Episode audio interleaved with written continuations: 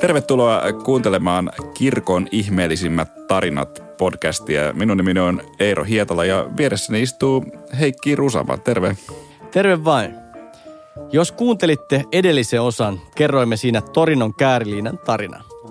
Kääriliinaa pidetään maailman tutkituimpana esineenä ja sen todenperäisyys on kiehtonut valtavaa määrää ihmisiä, kristittyjä, ateisteja ja kaikkea siltä väliltä.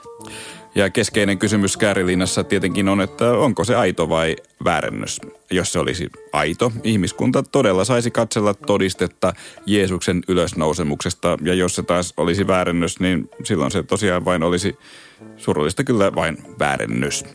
Ja kummallakin kannalla on kannattajansa.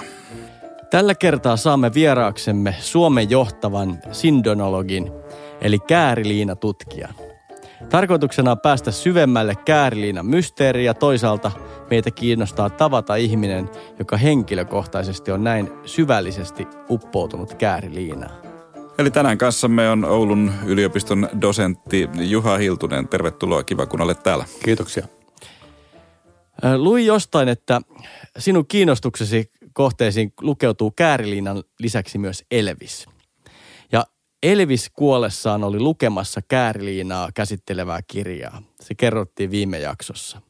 Mitä tunteita tämä yhteys Elviksen ja kääriliinan välillä sinussa herättää? No tietenkin mulla on vielä sekin yhteys, että Elvis ja intiaanit. Ja mä oon intiaanikulttuuri ja mä oon Amerikan alkuperäiskulttuurin dosentuuri Oulun yliopistossa. Elvis on ollut oon kuullut Elvis Pani ihan nuoresta lähtien. Tai oikeastaan siitä lähtien, kun Elvis teki comebackin 68. Mä ollut silloin sopivan ikäinen, että se on ruvennut tarttumaan sen musiikkiin. Sitten mä itse harrastan myöskin laulamista ja karaokea, lauleskelee Elvistä ja, ja tota, on sitten tätä kirja, kirjallista puolta tutkinut ja on tarkoitus jossain vaiheessa tässä, kun ehtii, niin pari vuoden kuluttua kirjoittaa kansainvälisen markkinoille kirja, mikä käsittelee Elviksen intiaanijuuria. No sattumoisin, kun tähän tulee tämä Kärliinakin vielä, niin tota, tämmöinen mukava kolmiyhteys tulee sitten, että tämä tuntuu erittäin omalta. Mutta harrastat siis äh, todella kumpaakin käärilinaa ja elvistä, jos harrastus nyt on oikea termi tässä. Ja, ja, ja todella olet tutkinut myös historiallisia väärennöksiä. Ja tänään äh, puhutaan siis siitä, että onko käärilina aita. Mutta ihan alkuun pitää kysyä, että olen, äh, jos olen oikein ymmärtänyt, niin tutkimuksen kohteisisi ei kuulu se, että huijasiko Elvis oman kuolemansa ja elää yhä jossakin No joo, historiallisia väärännöksiä tosiaan on tutkinut ja tämä on tullut semmoisia avainväitöskirjakin liittyy tähän teemaan ja sieltä tulee näitä erilaisia työkaluja, miten niitä käsitellään. Ja mua on kiinnostanut tosiaan pari 30 vuotta erilaiset historialliset väärännökset ja taitte tämäkin idea on tuttu. Ja, ja tota, se on aika hämmästyttävää, kuinka me voidaan ikään kuin Elviksen kuoleman kautta mietiskellä myös sitä, että mitä, mitä Jeesuksen kuolema aiheutti ja minkälaisia mietteitä siitä, että missä näkyy ja kuinka todellista, koska Elvis on niin iso oikeastaan myyttinenkin hahmo. Ja mm. Elviksestä tarinoita, että niin kuin se todellisuus on, on aika hankala sieltä saada niiden kaikkien legendaaristen aineistella, että mitä väritetään. Niin tässä on semmoinen mielenkiintoinen yhteys, missä löytyy sitten, että miksi tämmöiset tarinat syntyy. Ja on tuttua, mä oon lukenut kirjoja, missä onko Elvis elossa siellä ja täällä ja näin poispäin. Kyllä tämä on tuttu asia, mutta että kyllä on sitten ihan selkeitä tieteellisiä todisteita ja aivan eittämättömiä todisteita, että kyllä Elvis on nyt siellä jossain muualla kuin täällä meidän maa, ma- maailmassa. Eli tälle keskustelulle voidaan laittaa piste tässä kohtaa. Aivan. No hei, Kääriliina kiehtoo monia, mutta sinua se on kiinnostanut poikkeuksellisen paljon. Milloin ensimmäisen kerran kiinnostuit Torinon kääriliinasta? No kyllä sen voi sanoa aika tarkkaan, että niihin aikoihin, kun Käärillä tehtiin vähän yli 30 vuotta sitten radioheliajoitus. Ja niihin aikoihin olin kiinnostunut tietysti historiallisista väärännöksistä ja monista muistakin jutuista. Ja tämä on nyt sitten keissi, joka, jossa kohtasi niin monenlaiset asiat. Mä kuuluin tai olin liittymässä pian sen jälkeen myöskin skepsikseen – ja tämmöiset epäilevä, epäilyasiat oli aika lailla siihen aikaan niinä vuosina mulla selkeitä. Voin sanoa, että oli semmoista antiuskonnollisuuttakin ja tämän tyyppistä, että mä olin aika valmis ottamaan asian siltä kannalta, että, että kyse on taitavasta väärennöksestä ja se oli niin mielenkiintoinen tapaus, että kun kerran uskoin, että radiohiljaitus on aika lailla tarkka ja se on nyt sitten siinä. Ja rupesi vaan askarruttamaan todella paljon, että kuka, kuka ihmeessä on voinut tehdä noin mahdottoman hienon jutun aikanaan taiteellisesti ja toteuttaa kaikkea. Että semmoinen niin kuin aivan vaistomainen tutkija mielenkiinto nousi siitä, että nyt mä haluan ottaa selvää, että mitä, mitä ihmettä siitä löytyy sitä kautta. Niin, että siis koit, että se on erittäin mielenkiintoinen keissi historiallisesta väärennyksestä. Kyllä, nimenomaan, joo. Mutta jokin on nyt ajatuksissasi ilmeisesti muuttunut, koska olet asiasta kirjoittanut kirjankin ja, ja nyt sitä, ja nyt on toinen, toinen painoksin, painoskin, puhutaan kohta kirjastasi lisää. Mikä ajatuksissa se on muuttunut ja mitä sinulle oikein on tapahtunut sitten tämän jälkeen? No ensinnäkin se prosessi oli hidas. Se tuli tutkijan tutkimuksen, tutkimuksen, lisätutkimuksen kautta ajautu, ajautuminen alkuperäislähteisiin kaikilla kentillä, tietenkin myös raamatullisiin lähteisiin, eli evankeliumiin ja muihin kaikkiin. Ja koska pitää sitten katsoa, jos kelkka kääntyy tiettyyn suuntaan, niin kuin historiallisessa väännöksessä on joko tai, on aitoja tai väärennöksiä nykyään ylipäätään heitetään erittäin keveästi tota monellakin, monellakin sektorilla. Se kuuluu suorastaan somekeskusteluun, että, että tota sanotaan, että no se on väärennös, se on väärennös. Se, se heitetään niin luonnollisesti. Niin on tehty kyllä aina. Ja ihan tieteellisissäkin piireissä aika kevein argumentein. Eli kun asiaa alkoi tutkimaan tosissaan, niin alkoi löytää, löytää että tietyt, tietyt yhtymäkohdat sopii vain yhteen malliin. Ja tieteessähän tehdään, tehdään a priori päätelmiä jostakin, että tutkijalla on jonkunnäköinen ennakkoaapitus kaiken sen kokemuksen kautta, mitä hän on sitä alalta tutkinut hyvinkin laajalla kentällä, niin tiedemiehet tekee eh, ennalta olevia a priori päätelmiä, että mihin, mihin suuntaan tämä voisi olla. Ja silloin, koska meillä on niin selkeitä vihjeitä jo siitä, että – käärliinaa sanotaan, että se on mahdollisesti Jeesuksen käärliina, niin miksi lähtee merta edemmäs kalaan? Vaan sitten täytyy katsoa, että mitä, mitä alkuperäislähteet sanoo Jeesuksesta ja käärliinasta, mennä evankelomiin. Katsoa arkeologita, historiallisia vaiheita, keskeään historiaa ja kaikkea. Nyt alkoi reititä kaikki sopia, kaikki mallit ja muuta ja se on nyt vaan niin vahvistunut tähän, että vuosi vuodelta, että ei mikään muu malli sovi tähän kun tullaan tähän päivään, niin mitä Kääriliina merkitsee sinulle nyt? Kyllä se on kaiken sen kautta sitten, kun evankeliumeihinkin tutustui, niin on tuonut tavallaan semmoisen lapsen uskon ja uskon uudestaan. Mulla on kolmessa vaihetta ollut, ollut, ollut tuota, tavallaan semmoinen lapsen usko. Se häipyi, häipyi tota nuorena pois ja rippikouluvaiheessa oli aika voimakas semmoinen, mutta sen jälkeen mulla tuli kymmenen vuoden tota, menoputki, jossa kaikkea muuta ajateltiin kuin tuota uskonnollisuutta ja, ja tuota, sitten tuli tämä kolmas vaihe, mikä tuli tutkimuksen kautta. No äh, julkaisit äh, noin kymmenen vuotta sitten äh, kirjan nimeltä Valokuva Jeesuksesta. Ja siitä on nyt otettu uusi painos. Sitä ei nyt tämän podcastin nauhoitushetkellä vielä ole julkaistu, mutta tällä hetkellä kun tätä kuuntelet, hyvä kuulija, niin kirjan pitäisi olla kaupoissa. Aiemmassa painoksessa oli vielä tämän valokuva Jeesuksesta sanaparin jäljessä kysymysmerkki perässä, mutta nyt uudesta painoksesta olet ottanut kysymysmerkin pois. Mikä on kymmenessä vuodessa muuttunut? No oikeastaan olisin voinut hyvin laittaa siihen ensimmäiseen painoksenkin jättämättä sen kysymysmerkin. Nimittäin kun tämä nimivalinta aikanaan mä otin kirjalle ja ehdotin sitä kirjapajalle, niin se tuli kyllä ulkomaisten kirjamallien mukaan.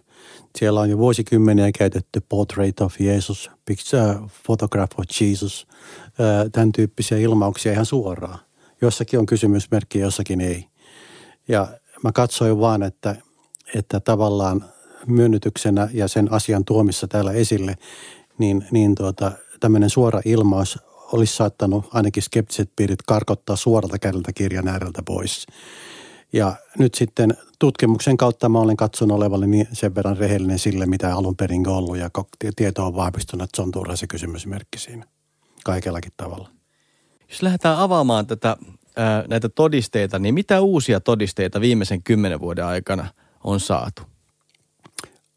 Ne aikaisemmat tutkimukset, mitä on tehty, niin ne on saanut lisävahvistusta monellakin tapaa siitepölystä, kankaan, kankaan tuota, materiaalista laadusta ja siitä, kuinka että se nimenomaan linkittyy ja sijoittuu, sijoittuu tota, niin sinne Palestiina-alueelle. Tässä oli pari vuotta semmoinen uusi DNA, sen käärillinnan DNA-tutkimuksessa tutkittiin kasvien ja, ja tota, elo, eläin, eläinkunnan ja ihmis, ihmisten DNA-jälkiä, mitä käärintä löytyy ympäri kangasta. Sitä oli imuroitu näistä pölystä ja muusta ja kaikista, mitä oli saatu. Sitten saatiin aika kattava, kattava mielenkiintoinen analyysi. Ja siellä osoittautui muun muassa sellainen asia, että kaikkein suurin ryhmä ihmisten DNAta, mitä käärilästä löytyy, sijoittuu niihin ihmisiin, jotka asuu Intiassa.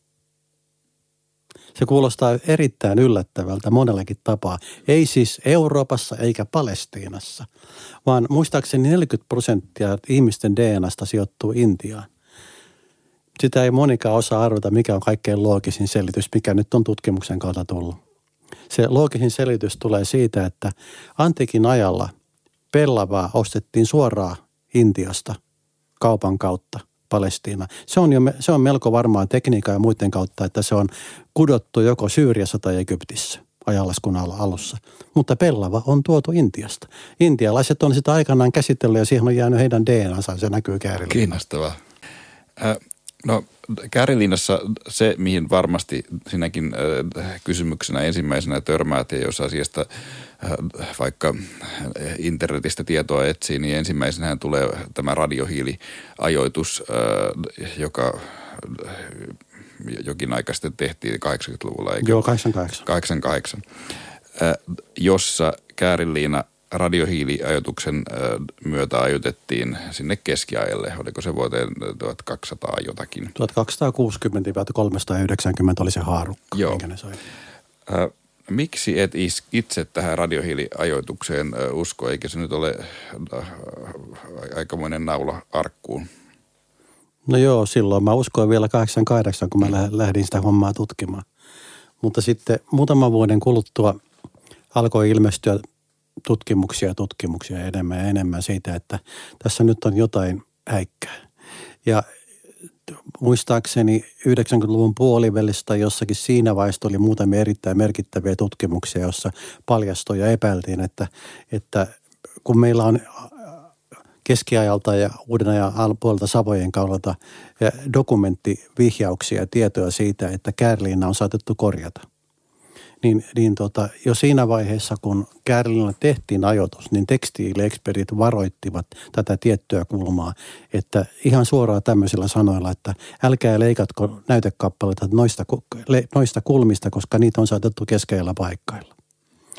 Sitten äh, Raymond Rhodsers, äh, joka, joka tuota, teki tämmöisen vanilliinitutkimuksen Käärillä, hän oli skeptikko – tiukka, erittäin korkeasti arvostettu kemia, kemian alan, alan professori ja tiedemies, joka julkaisi vuonna 2005 erittäin käänteentävän ja merkittävän tutkimuksen Thermokimika Acta nimisessä korkeassa tiete- tieteellisessä arvostossa tiete- tiede- kemian, lämpökemian tiedejulkaisussa. Ja hän halusi hän lähti siihen tutkimukseen sillä, että hän halusi ikään kuin osoittaa vääräkin sen, että ei sitä olla keskiaikalla paikalla. Hän osoittaa sen kemiallisen analyysin, että sitä kulmaa ei olla paikkailtu. Ja hän joutui mikroskoopin äärellä ja omien laboratoriotutkimuksen äärellä kääntämään kelkkansa niin, että hänen täytyy tunnustaa, että sitä on paikkailtu. Ja siinä näkyy semmoinen, että siinä, siinä alueella, josta se paikkapala on otettu, niin sieltä erottui siitä analyysissä niin mukana puuvillaa, puuvillakuituja. Ja juutalaisessa hautaliinassa ja tämmöisessä niin oli ehdoton lakikielto siitä Tooran kautta, että puuvillaa ei saa olla mukana pellavassa. Eikä näissä, että se, se on puhdasta pellavaa, niin kuin muuten on todettukin olleen.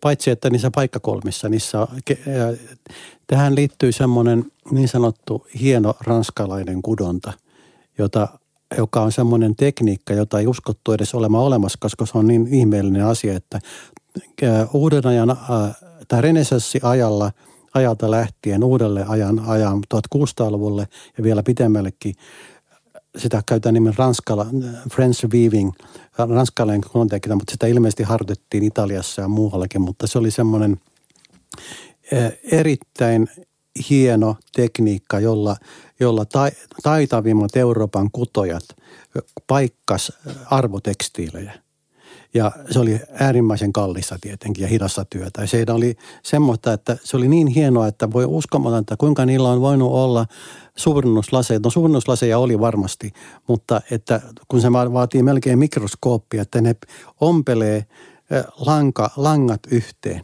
Siis mm. jo lanka kerralla tai siis kuitu kerralla toisiinsa. Ja se on niin hienoa, että, että harjaantumaton silmä ei pysty erottamaan sitä, että, että tämmöinen kangas on korjattu.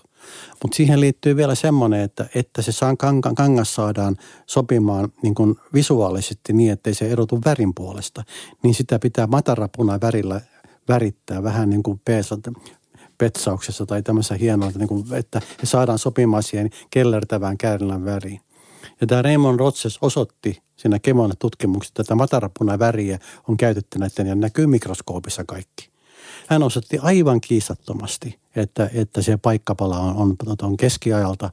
Ja osoitti vielä sitten, kun hän tutki kankaassa vanilliinin määrää. Pellava kuitu on, sisältää tämmöistä vanilliiniainetta, jonka, joka vähenee ää, ajan kuluessa – ei nyt ihan saman tapaan, mutta pikkasen saman tapaan kuin radiohiili tämmöisessä jaksottaissa. Että tavallaan voidaan rakentaa tämmöinen pellavakuinnille vanilliini kronologia, joka määrittää sen kuidun iän.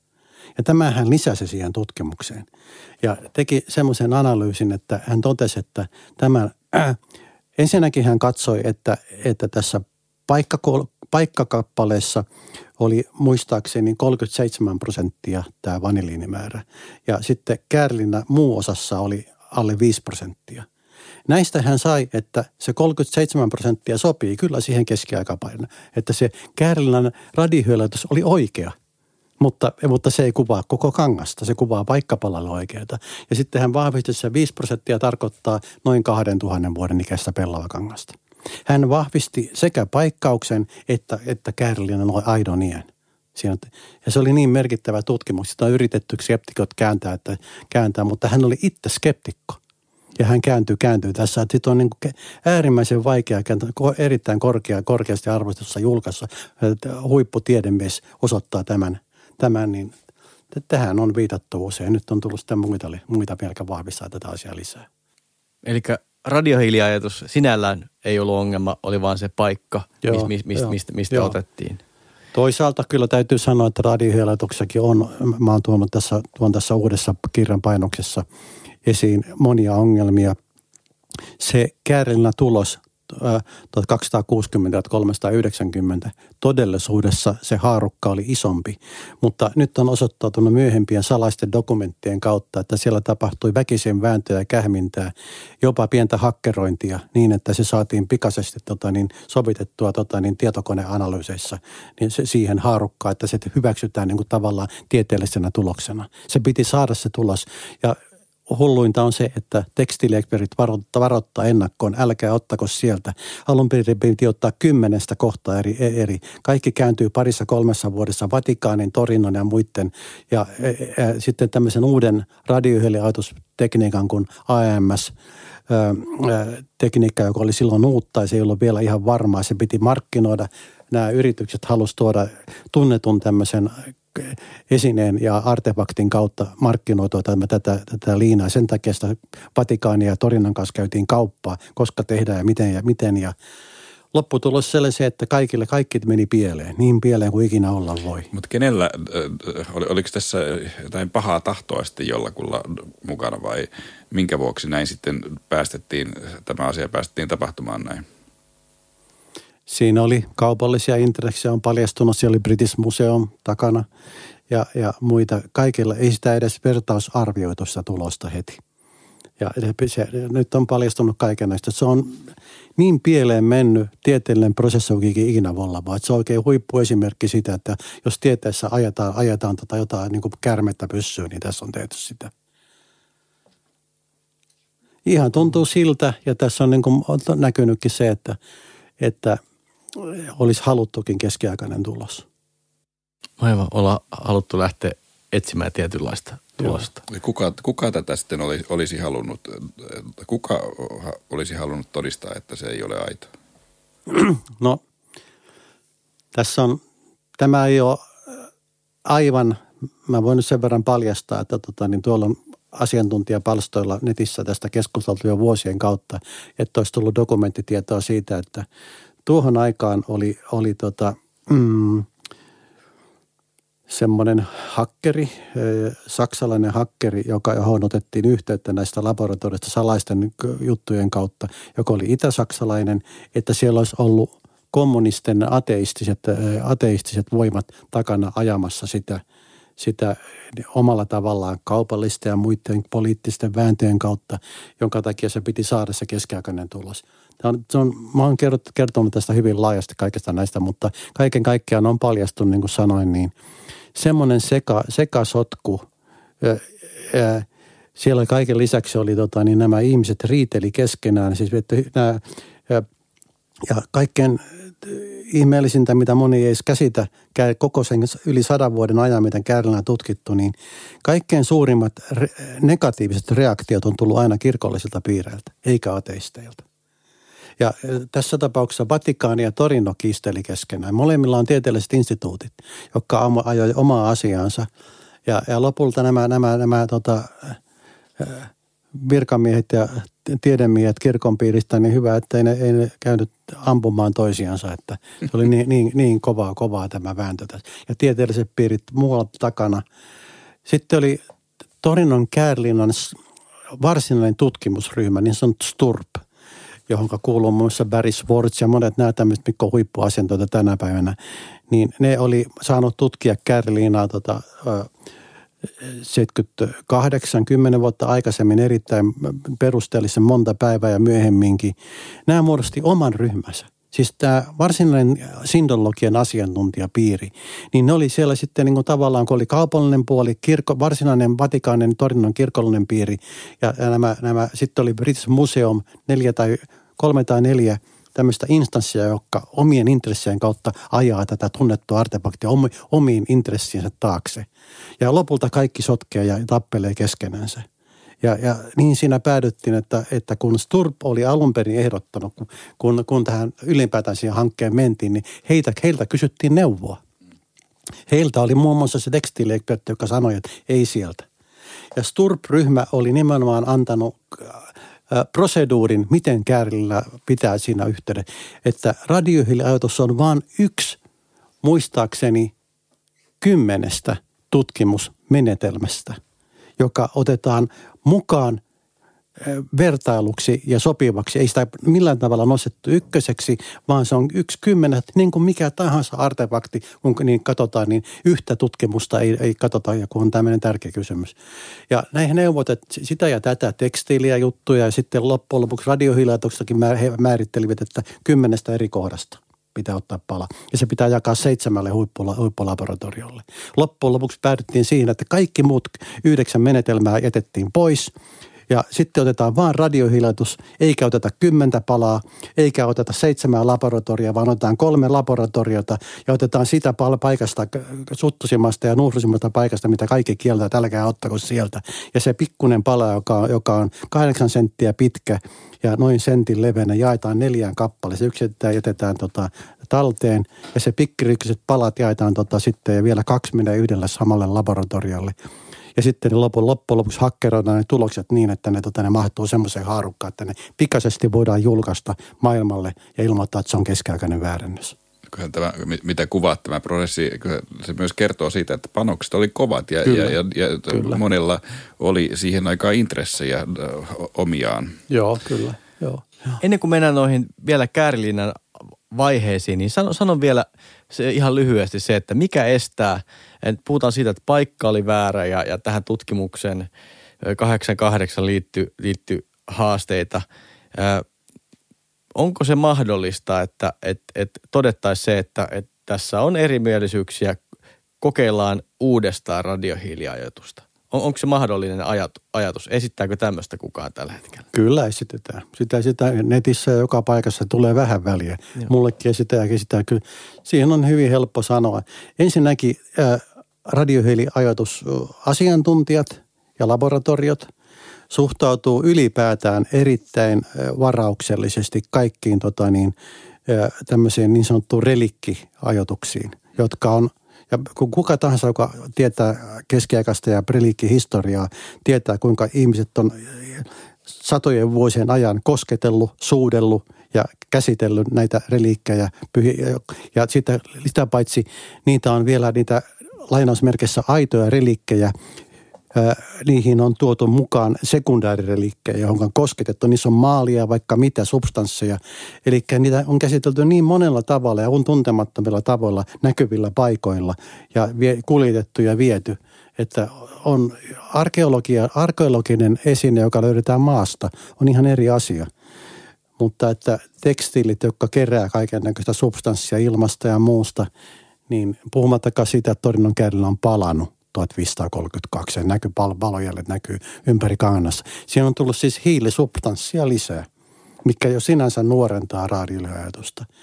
Eli ei, ei, ei tarvitse. Se on ihan turha ja, ja tota, typeräkin ajatus, että, että käännellään radiohiilajatusta. Se ei se tulos ole ollenkaan.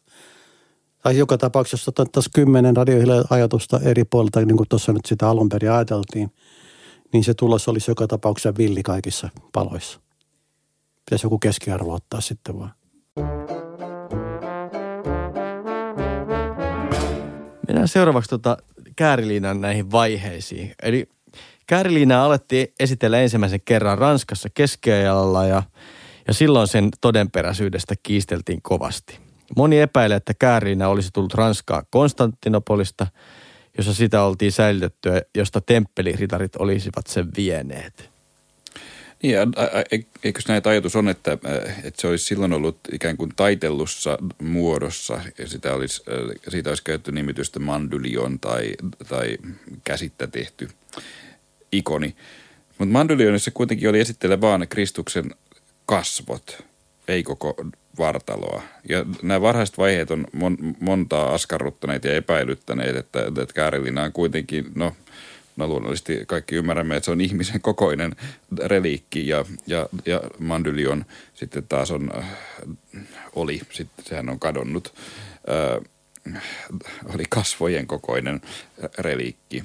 Että se ainoa selitys olisi, että se on ollut taiteltuna siellä sisällä. Äh, mitä tietoa meillä tästä asiasta on. Et, et, ymmärrän itse, että jollekulle tämä saattaa olla melkoinen uskon hyppy, että, että tästä käsittä tehdystä ikonista yhtäkkiä se muuttuu käärin liinaksi. No joo. Se, jos katsotaan ja uskotaan historiaa niin, että Käärillä on ollut Konstantinopolissa vuodesta 1944, jolloin se hankittiin Edessasta, Turkista, nykyisestä Turkin alueelta, Syyriasta ja vuoteen 1204, jolloin tuli neljäs ristiretki, jolloin reliikkiä ryösettiin ja Konstantinopoli ryösettiin.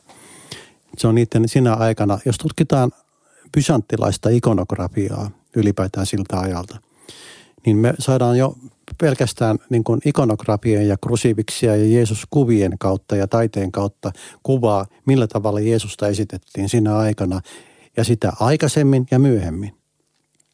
Ja meillä on ihan selkeä, selkeitä visuaalisia, aivan selkeitä yhtymäkohtia siihen Jeesus-hahmoon, mikä, mikä näkyy käärilinnassa pysanttilaisessa taiteessa nimenomaan juuri sillä, sillä ajalla.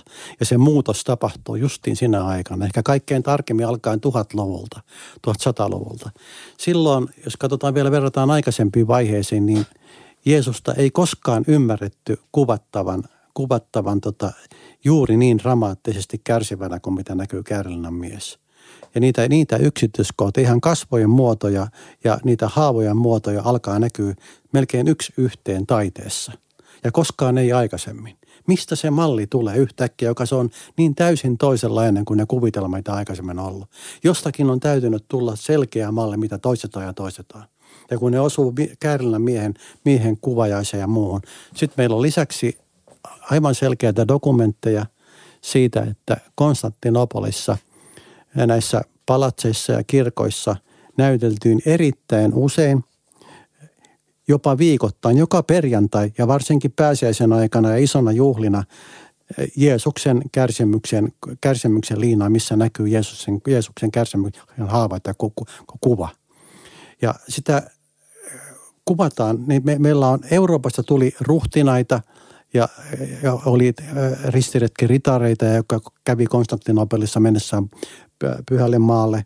Ja näiden dokumentteja on säilynyt useita arkistoissa. Mm. Ja ne on aika selkeitä kuvauksia. Että he olisivat nähneet sen kokonaisena. Kyllä. Tai sillä tavalla, että, että se Kärliinan mies näkyy, näkyy vaan niin kuin vyötäisistä ylöspäin. Joskus mm-hmm. niin, että näkyy etu, koko, koko etuvartalla, mutta ei mm. koskaan selkäpöltä, mikä on kyllä oikeastaan ymmärretty, jos katsellaan Käärinän miehen alaston kuvaa. Miksi näyttää Jeesuksen tota, niin keskiajalla Jeesuksen peppua, alastonta peppua. Se, se on ollut pyhän häväistys, mm. jota kukaan, mikä Käärinässä näkyy. Siis se oli tarpeetonta. Se oli, Käärinä oli taitettuna ja näytettynä, että se nostettiin. Ja äh, ilmeisesti tästä Mandolion – relikvaariosta nostettiin kärlinaa ylös ylävartaloja. Ja tämä näkyy myöskin uudessa ää, ikono, iko, ikonimallissa, joka syntyy tuona aikana. Puhutaan niin sanotusta surujen miestä, man of sorrows, jossa näkyy selvästi Jeesuksen kuva niin, joka Jeesus nousee jostakin lokerosta, jossa näkyy näkyy, tota, hänellä on kädet tuossa uumalla ristikkäin ja, ja tota, sitten hänellä on, on juuri sen, sen, senlainen ilme kuin mitä on käärällä miehellä, nämä piiska ja ruhjumisen jäljet ja haavat ja kylki, kylkihaava. Ja tämä on niin selkeä malli, ja ilmeisesti se on otettu suoraan niistä, kun on katsottu, kuinka se nousee relikvaariosta. Ja nämä tulee suoraan siitä. Eli kun meillä on dokumenttikuvauksia, meillä on historiallinen logiikka siitä, kun se siirtää, siirtää Ranskaan, miksi ei? Tämä, tämä ei sovi mihinkään muuhun. Ehkä, ehkä vielä sen kysyä, että ortodoksisessa perinteessähän on Mandylionin tai edessään kuvan, siihen liittyy tämä hieman toisenlainen kertomus, mikä, minkä kerroimme edellisessä jaksossa, jossa puhutaan edessään kuninkaasta, joka, jonka lepra sitten parantuu tämän liinan avulla, johon Jeesus on kuivannut kasvonsa ja sitten ihmeellisesti siihen liinaan ilmestyy Jeesuksen kuva, jonka sitten kuningas saa ja, ja paranee. paranee. Et, et tämä tarina tai kertomus, sehän ei, ei, ei, ei tähän sinänsä sovellu tähän ajatukseen? Joo. Vai se... mitä, mitä itse ajattelet tästä? Tähän kuulostaa toki aika fantastiselta kerto, kertomukselta, mutta että, että ilmeisesti ortodoksisessa perinteessä edelleen suhteellisen tärkeä kertomus. No tuossa jo puhuttiin tuosta Elviksestä, niin Elviksen kuolema oli elokuun 16. päivä 1977. Se oli muistaakseni sama päivä, kun, kun tota ortodoksissa kirkossa juhlitaan, että tämä pyhä kuva tulee, tulee Konstantinopoliin. Ja Elvis oli juuri lukenut tarinan käärillä olevaa kirjaa edellisenä yönä, kun hän kuoli.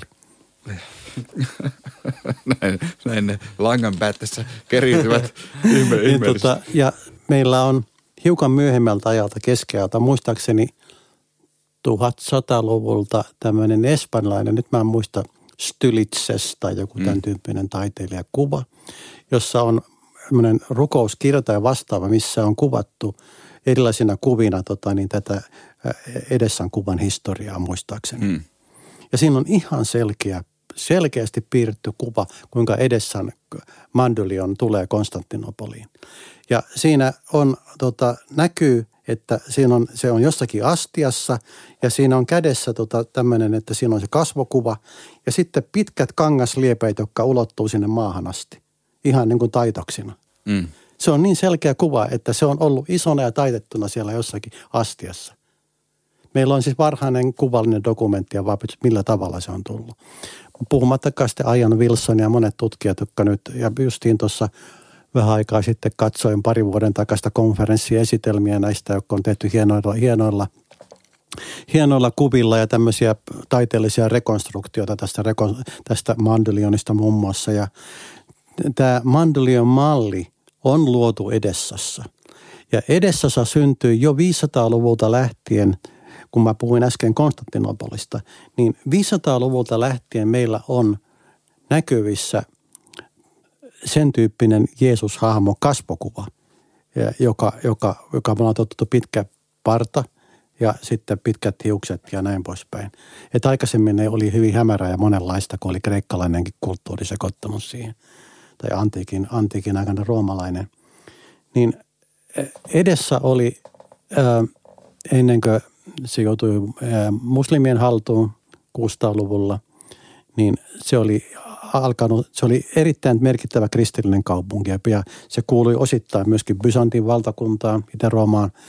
Ja siellä oli vanha traditio, mä puhun ehkä tätä Akbar-traditiosta kohta, mutta siinä syntyi, syntyi tota uusi ikonimalli, joka levisi koko itäiseen osaan Eurooppaa, ortodoksiseen maailmaan, jossa tuli tämä Jeesus-haamo. Ja se oli, muistutti juuri tätä mandolionia.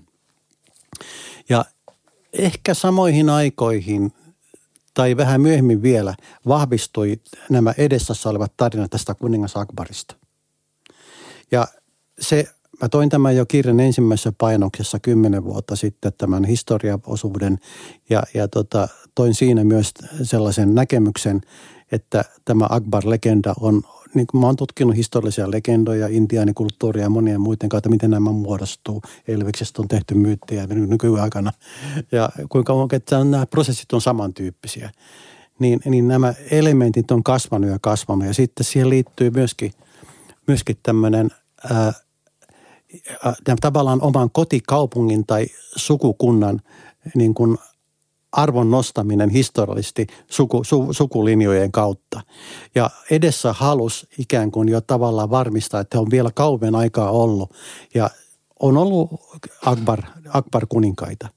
Ja on edelleen epäselvää, että onko sinne kuitenkin mennyt joku, joku kristillinen lähetystä pian Jeesuksen kuoleman jälkeen. Niin kuin tässä Akbar-legendassakin sanotaan, että osat muuttui niin, että, Jeesus ei enää elänyt, kun tämä saapui sinne edessään niin, niin tuota, ää, siinä on pikku, pikkuriikkinen murto-osa voi olla jotain, mutta nämä legendat on kasvanut myöhemmin. Ja se oli täydessä voimassa vasta myöhemmin keskeajalla koko tämä Akbar-legenda. Ja niin kaikki nämä. Ja keskeajallahan oli niin sanottu kultainen legenda-kirjakin, jonka koottiin Maria Magdalena myytit ja kaikki mahdolliset. Keskeajalla tämä reliikkikultti eli pitkälle näiden legendatarinoiden kautta. Ja kuhunkin näihin paikkoihin – luotiin pitkälle menneisyyteen olevia historiatarinoita. Ja keskeään ihmiset uskoi niihin, koska se oli kirjoittu kultaisessa legendassa. Ja menivät, menivät ja kieltä, että kirkot rikastui näille ja klostarit. Mutta Akbar-legenda ilmeisesti on, on tota, hyvin pitkälle rakennettu juttu. Mutta Mandolion on totta ja se on ollut luultavastikin niin, että se on säilytetty relikvaariossa ja on erittäin harvoa. Se relikvaarissa on säilytetty vain semmoinen, semmoinen hienosti tehty kehikko, jossa on näkynyt tämä kasvoosa. Ja sen kasvoosa on ollut mallina näille ikonikuville, joita alettiin luoda edessassa. Ja niitä tuli sitten lisää Konstantinopoli. Konstantinopolissa oli uusi vaihe, jossa relikvaariosta ilmeisesti ensimmäistä kertaa satoihin vuosiin nähty hetkinen, että tässähän on koko kuva. Oli myös tällainen tarina, että, että Mandylionin tai edessään kuvan, että se kuva oli siinä määrin äh, ihmeellinen – että se kuva siirtyi toiseen esineeseen näin niin kuin taianomaisesti. Tällaistakin tarinaa olen kuullut, että siihen liittyy. Tota, en ole kyllä ihan tuommoista kuullut kyllä, tota, mutta että, tietenkin voisi ajatella, mutta en, en ole ihan tuommoista versiota, mutta sen mä tiedän, että, että kun oli niin sanottu kuvainraaston ikonoklasmin aika – itä, varsinkin itä, itäisen Euroopan ja Byzantin alueella ja siellä kyllä jonkun verran lännessäkin. Ja tämä oli siis 700-800-luvulla. Niin siellähän hävitettiin näitä kaikkia pyhiä kuvia. Ja yksi harvoja, joka säilyä oli ja, ja sai säilyä, oli edessä kuva. Siksi, että siihen liittyy tarina siitä, että se on käsittä tehty. Ja, ja muistaakseni, öö, mikä tämän... Niin, että se, että se nimi tulee siitä. Joo. Ja ja siihen on, on semmoinen, sitä tiedä, uskottiin, että se on käsitte, kun kaikki, jotka näki sen ja ajattelivat, että tämä, on, tämä ei ole taidetta, vaan tämä on syntynyt aivan ihmeellisellä tavalla, että kuka ei ole koskenut käyttää, Jumala on synnyttänyt sen itse. Ja silloinhan ikonoklasmissa oli se, että ei saa olla pyhiä kuvia ja se on jäänyt islamilaiseen kulttuuriin myöhemmin. Ja, ja tota, sitä, että, että ei saa olla, niin tämä, olisiko se ollut Johannes Damaskolainen Edessasta nimenomaan tämmöinen pappis, piispamies, joka puhui ikonoklasmia vastaan justiin tämän heidän kaupungissa olevan erikoisen kuvan kautta. Ja hänen argumenttinsa oli lopulta niin pätevä, että ikonoklasmi purettiin. Ja hän, hän tota, esitti, että kun on tämmöinen kuva, joka selvästi näkyy, että Jumala, Jeesus on jättänyt käsittä tekemättä itsestään kuvan, miksi se voi olla niin paha asia, että, kuva, että ihmisetkin tekee kuvia, kuvia.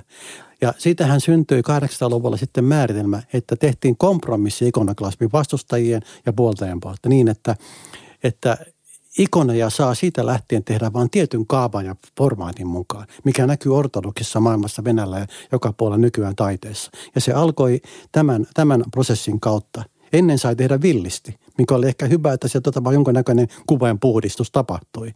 Mutta tämä edessän kuva ja tämä käärilän kuva on ollut sen alkumpani.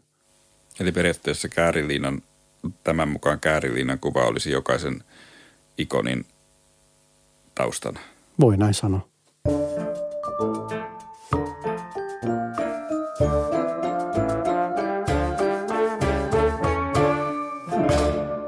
Mennään vähän aiheessa eteenpäin. Puhutaan vähän kääriliinan merkityksestä. Sanotaan, että Torinon kääriliina on maailman tutkituin esine. Pitääkö tämä väite paikkaansa? Kyllä, näin voi sanoa ja aina vain enemmän, koska meillä on, on itse käyttänyt ja moni muu käyttää vastaavasti. Ja Crime Skit Investigation, GSI, jos on katsonut tämmöisiä televisarjoja, mitkä on suosittu nykyään, niin näkee kuinka, kuinka tutkitaan tota, niin, murhatapauksia. Tässä voidaan ajatella näin, että CSI-menetelmällä tutkitaan tota menneisyyden murhatapausta, mitä tällä miehellä on tapahtunut. Ja verijälkiä ja kaikkia, että kuinka tämä on tapahtunut ja bla bla ja näin poispäin. Niin ää, tässä on yksi puoli ja kun katsotaan tätä, niin minkälaisilla tekniikoilla tähän asiaan voidaan pureutua. Nykyään voidaan mennä niin Nykyään voidaan mennä atomitasolle. Ja näissä uusimmissa tutkimuksissa on julkaistu, julkaistu atomitasolle viety, vietyjä analyysejä. Muun muassa tämmöinen uusi ajoitusmenetelmäkin on liittynyt tähän näin, jossa siis lähemmäksi ja tieteellisemmin ja, ja syvemmälle ei voi niin kuin tällä nykytekniikalla mennä. Ja kun sieltä paljastuu jo se, että tätä ei ole maalattu eikä tämä ole väärännös, vaan se sijoittuu tuohon aikaan, niin mitä tarvitaan vielä? Niin Kärjinen tutkimukseen, varsinkin kun netissä äh, siihen perehtyy, niin on, on todella helppo huomata, että, että siihen se herättää valtavia äh, intohimoja, äh, koska panokset on niin suuret. Ja välillä tuntuu siltä, että että tutkijat ikään kuin Sisyfoksen lailla pyörittää sitä kiveä sinne kukkulan päälle, ja sit kun se on siellä, ja sitten sit, sit, sit voidaan sanoa kaikille, että katsokaa nyt, se on todistettu, nyt se on varmaa. niin sitten se kivi vaan putoaa sinne kukkulan toiselle puolelle, ja, ta, ja, ja taas se joudutaan todistamaan uudestaan. Tuntuuko sulta, susta samalta? No tietään ja tuntia monista muista asioista ja historiallisten väärennösten tutkimuksista, niin tämä ei sillä tavalla eroa siitä, että meillä ihmisillä on useimmilla ja ihan tota tavallisilla maalikoilla niin se turvallinen oma maailmankuva ja käsityskuva – ei me, ei me kovin mielellä lähdetä pohtimaan ja päkkäilemään asioilla, joita me ei ymmärretä, eikä haluta osoittaa tyhmyyttämme ja tietämättömyyttämme, ja mieluummin sitten vaan on, ja se on monellakin tapaa. Tämä on se yleinen lähtökohta. Ja sitten tänä päivänä on tietysti tämä, että tämä mallistu, maallistuminen, sekularisoituminen, mitä meillä tapahtuu länsi, länsimaissa varsinkin, se on yksi puoli, puoli mikä näkyy, että ei haluta tavallaan se semmoinen mielikuva ja väritys siitä, minkälainen on olla uskova ja muuta, niin juontaa semmoista vannoista stereotyyppistä kuvista. Ja, ja nykyään kun viihde ja kaikkea omaa mukavaa tuntuu olevan pinnassa kaikella, kaikella mahdollisella tavalla, niin se, se semmoinen skeptisyys tulee jo luonnostaan siitä, että, että tämä nyt ei ole, että mitä tässä nyt tapahtuu ja mistä on kysymys. Ja kyllä semmoinen pääpensaaseen ilmiö ja tapahtuu. Ja mun täytyy vaan sanoa, että on tietyllä tavalla säälittävää huomata, että kuinka hepposesti useimmat ihmiset kääntää päänsä tästä asiasta ihan vaan kuuntelematta ja katsomatta tarkemmin. ja, ja edes kuuntelematta asiantuntijoita ja huipputieteellisiä tutkimuksia, välittämättä paneutua siihen. Tämä koskee ihan akateemisella tasolla oleviakin ihmisiä. Niin, niin tota, ei voi tulla muuhun kuin, muuhun kuin siihen, että, että tämä, tämä nyt tahto, tämä pelottaa. Se pelo, ihminen pelkää yksinkertaisesti. Siitä on kyse. Jotain. Mitä pelkää? Maailmankuvan murtumista. Ja mitä se merkitsee. Ei, varmaan sitäkin, että mitä tulee kristinuskoon, että no niin, nyt, nyt loppui hauskanpito. Ei pääse enää ryyppäämään ja bilettämään kaikkea tällaista. Ne on tulee nuorilla varsinkin varmaan helposti mieleen. Kiinnostava ajatus. niin, niin, niin. Kun tähän asiaan perehtyy, niin syntyy vaikutelma, että moni on uhrannut koko elämänsä käärilinä tutkimiseen. Onko sinulle käynyt niin? Oletko jollain tavalla niin kuin uhrannut elämäsi kääriliinalle? Ei missään tapauksessa. Mulla on paljon muutakin ja mulla on, mulla on aikaa siihen. Puhuttiin jo Elvikistä ja mulla on intiaanit ja muuta. Ja että ei mulla ole mitään, mitään. Se on ihan mukavasti mukana. Ei mulla ole mitään ongelmaa sen asian kanssa. Mutta koska tämä asia on kuitenkin näin äh, vaikea, niin mm.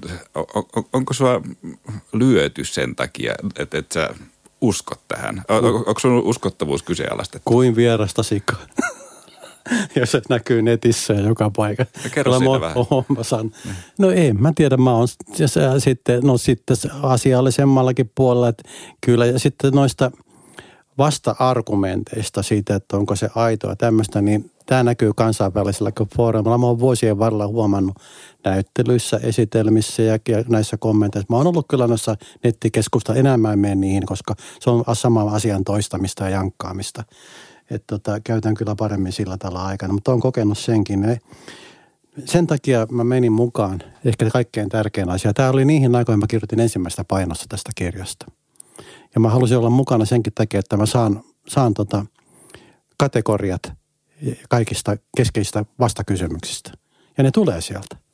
Ja hämmästyttävää on vaan huomata, kuinka kapealle, kapealle sektorille menee ottaen huomioon, kuinka paljon käärinnestä tiedetään ja, ja ihmiset voisi tietää, jos ne paneutus. Ja esittävät, esittäisivät vielä parempia kysymyksiä. Ne on loppujen lopuksi hyvin yksinkertaisia kysymyksiä, onko oikeastaan, no niihin ei ole sillä tavalla helppo vastata, koska tota, tapahtuu sitten vastaavat, että ne rimaa nostetaan. Niin kuin mainitsit, niin sitä, sitä pyydetään ja pyydetään, että lisää todisteita. Ja loppujen lopuksi toisille, jotka vastustaa ja omaa maailmankuvaa, niin mikään todiste ei riitä.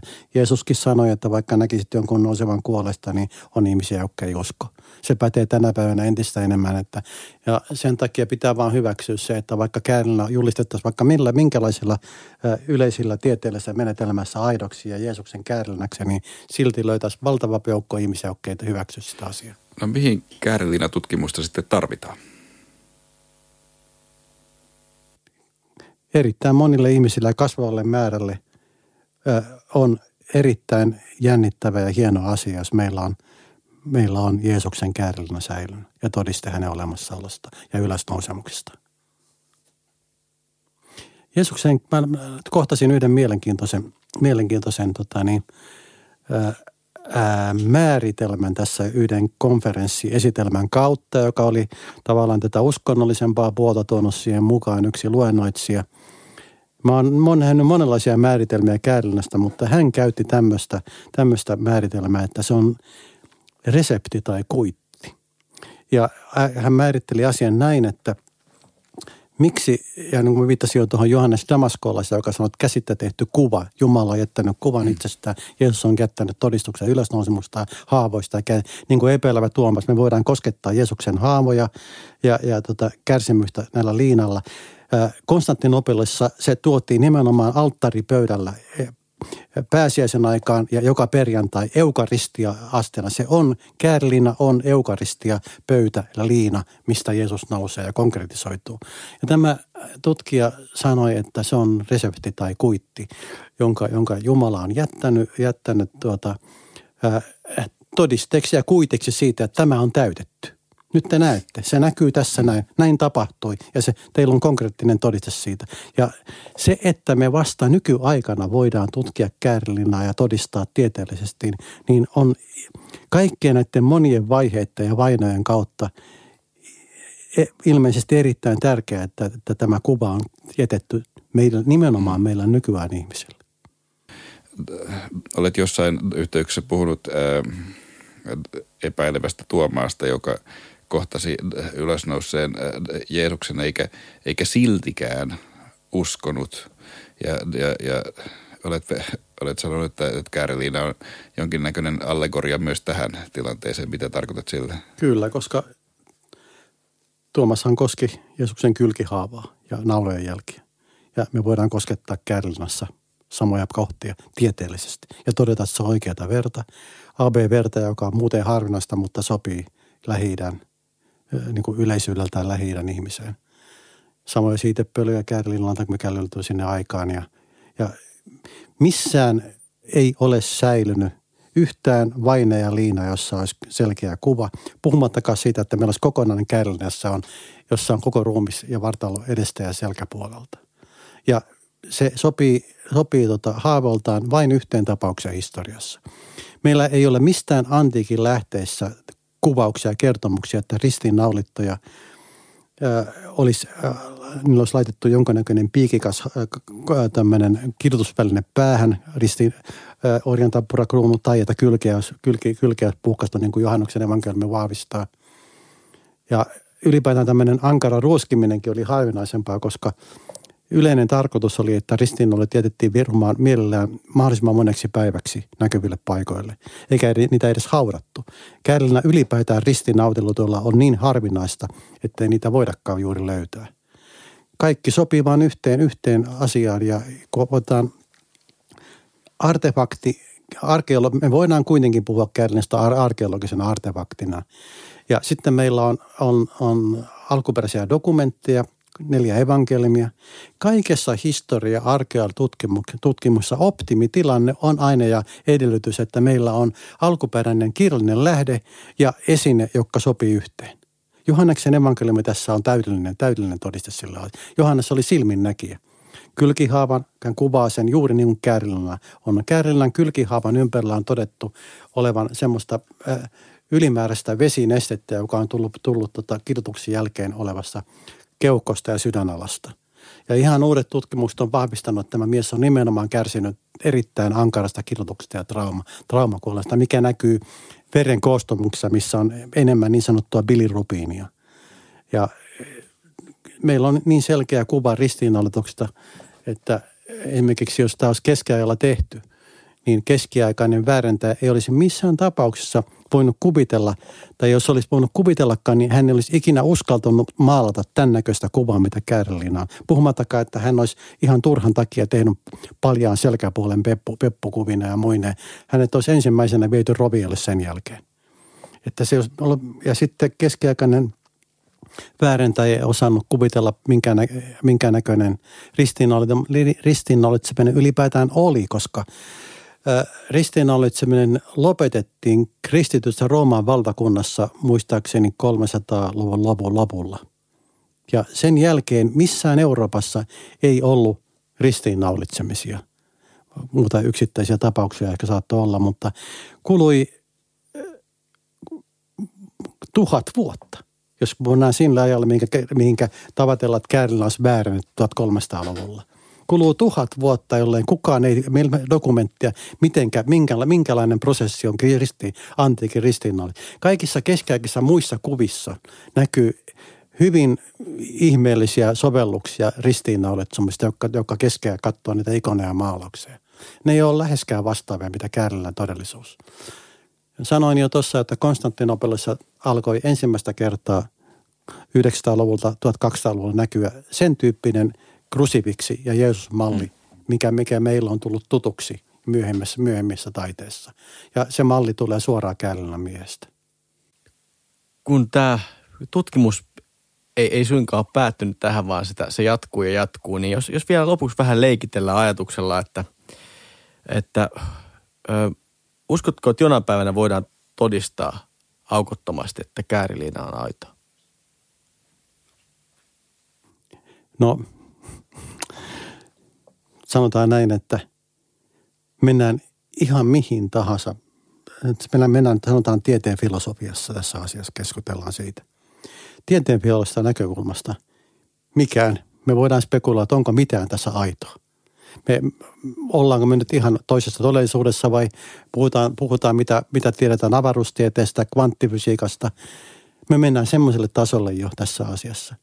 Jos kaikilla niillä kriteereillä, joilla normitieteessä, kaikilla muilla, kaikissa muiden esineiden ja asioiden kohdalla ollaan menty jo vuosikymmeniä, niin murto-osa, ehkä kolmas osa jopa pienempi osa niistä todisteista, millä, mitkä riittää oikeuskäytänteissä, rikostutkimuksessa, tieteellisissä julkaisuissa, väitöskirjoissa, aitouden tai oikeellisuuden kriteereiksi olisi kaikilla kaikissa muissa tapauksissa aikaa sitten hyväksi, mutta tässä ei mikään tunnu riittävän.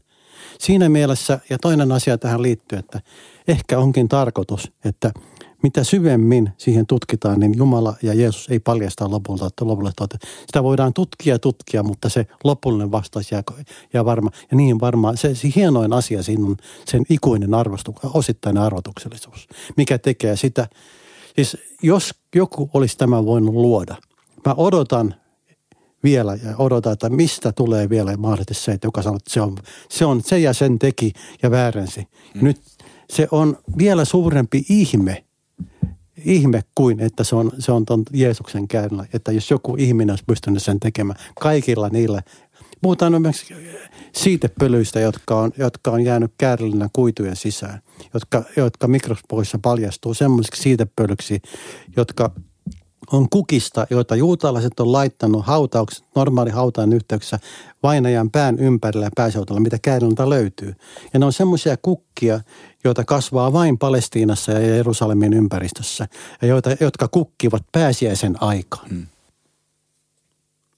Kuinka keskiaikainen väärintää miksi, koska niitä ei kukaan keskellä olisi nähnyt. Hmm. Mutta onko Käärilina, onko siinä lopulta kuitenkin, kuitenkin kyse uskosta?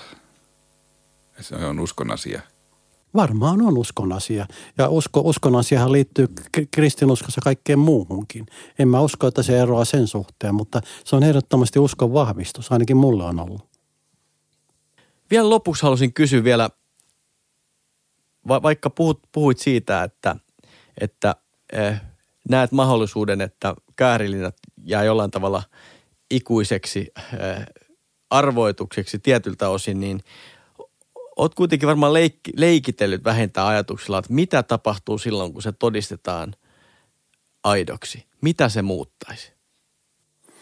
No ihan varmasti se tulee vaikuttamaan maailman politiikkaan. Ja kristi- ja uskonnollisiin piireihin sitä keskustellaan ja muuta.